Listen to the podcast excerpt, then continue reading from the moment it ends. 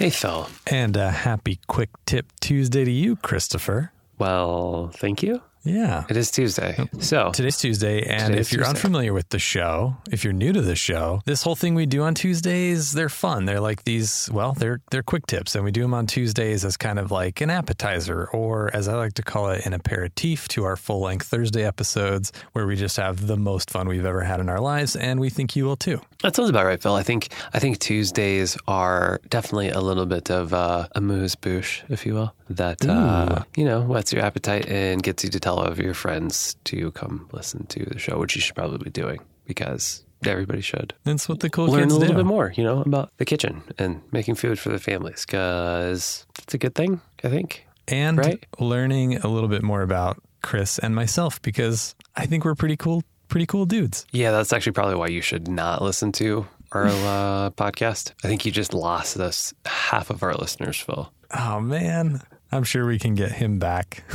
There you go. So it is it is Tuesday and it is a quick tip Tuesday and it's my turn to give today's tip. And I thought this one actually came by pretty easily because as you know, Chris, we make a lot of crepes in our household. Like a lot, a lot. You guys do seem to live primarily on crepes and salad bar salads with the occasional sheet pan cook thrown in there, but probably You've mostly just crepes. described my life. Yeah, we do crepes for breakfast. We do crepes for dinner. We do dinner crepes for breakfast. It's it's really fun. We Dessert crepes really for like lunch? To, we're, we're like more like breakfast crepes for dinner. Okay. Yeah, I mean, like breakfast crepes are pretty much dessert crepes. Sure. Anyways, so I'm making a batch the other night. I think it was this past Saturday, and I'm making the recipe. I've made this recipe a thousand times. It's it's it's a really simple recipe, and I'm just kind of like going about my thing, and I'm making the crepes, and they're not sticking together. Like they're they're they're falling apart on me, and I cannot figure out why. I'm checking the temperature. I'm making sure I've got enough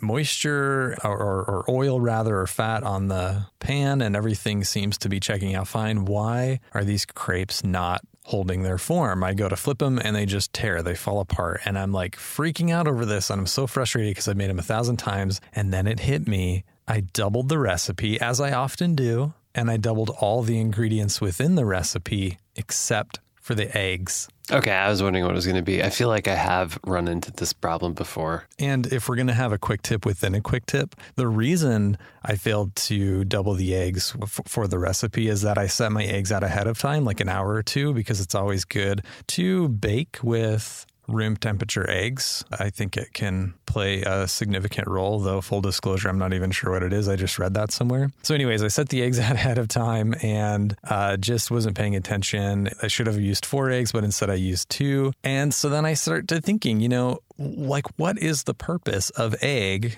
in a recipe other than maybe adding some nutritional value? It's got to have like some purpose to it. And I never really knew what it was. Is it like a binder of some sort? It is. I mean, that's that's one of them. So eggs can provide structure. They can offer some leavening, some richness, richness, some color, a flavor, of course, and then uh, obviously that nutritional value. But then they can also act as a glue in holding ingredients together, almost as if they are the emulsifying agent. I- I, thought you were going to maybe say that they could act as a great carrier for uh, salmonella. But oh, my favorite. I, I guess, yeah, I I guess you are cooking these. I'm used to just, you know, eating them raw in a drink, of course. With your protein Oh, powder. Like a whiskey sour. oh, yeah.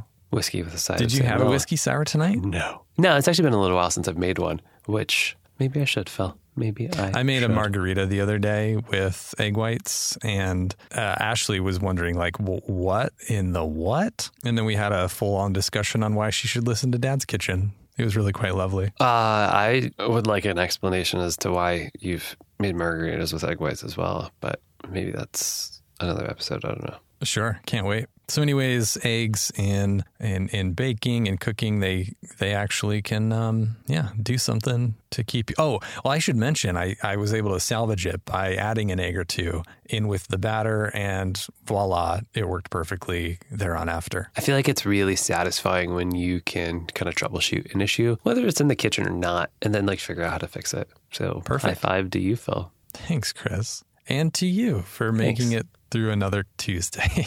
Well, I feel like that was the perfect appetizer to probably okay Thursday episode that's going to come out. I'm excited. I am not sure what it is, but I can't wait. Yeah, so tell your friends.